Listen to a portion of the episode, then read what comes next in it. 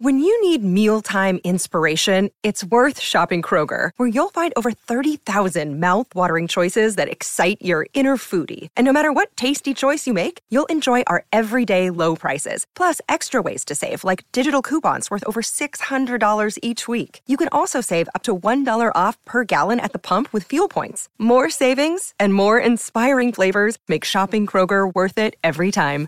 Kroger, fresh for everyone. Fuel restrictions apply. That poor dog, pure Myung, he just wanted to sleep with Jiwook. Myung is so wholesome. Myung, come sleep with me. It's Kaley Cuoco for Priceline. Ready to go to your happy place for a happy price? Well, why didn't you say so? Just download the Priceline app right now and save up to 60% on hotels. So, whether it's Cousin Kevin's Kazoo concert in Kansas City, go Kevin, or Becky's Bachelorette Bash in Bermuda, you never have to miss a trip ever again. So, download the Priceline app today. Your savings are waiting. Go to your happy place for a happy price. Go to your happy price, Priceline. Before we get started, I just want to remind our viewers that if you like seeing more Yaoi content and would like to support this channel, please don't forget to smash that like button. Also, if you haven't done so, please subscribe to this channel and hit that notification bell. Feel free to message me in my social media at Zilfujoshi, which I'll be using to interact with viewers about more Yaoi content. If that's something that interests you, feel free to follow me at Zilfujoshi. Finally, this episode will contain explicit content and a lot of manhwa spoilers.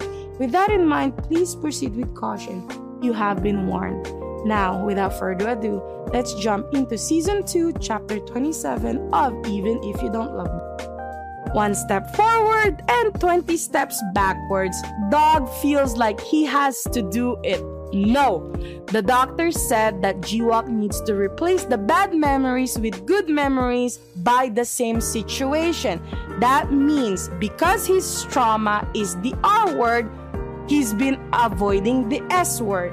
However, the way Songyun is doing things is so intense and selfish. Songyun I mean, Songyun even said it himself. I don't even have to explain it.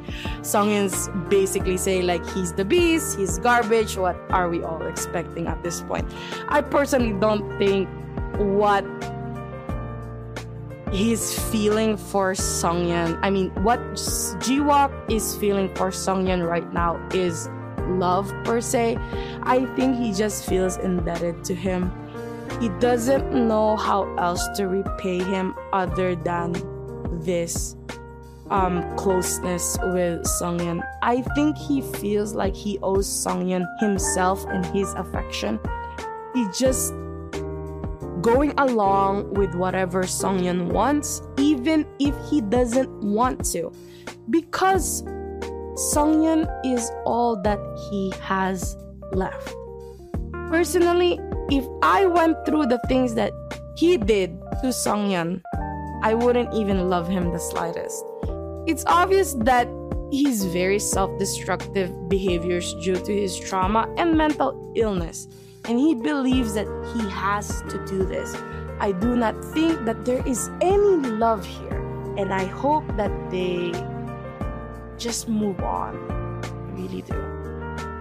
In my eyes, though, what Songyun has done, especially the two R's, is really unredeemable. And I hope that Jiwook can somehow pay all of his debt, try to cure himself, get an education, and live happily away from all of this. I hope you enjoyed today's episode. Please don't forget to follow my social media to be teased about some of the boys' love that I'm interested in.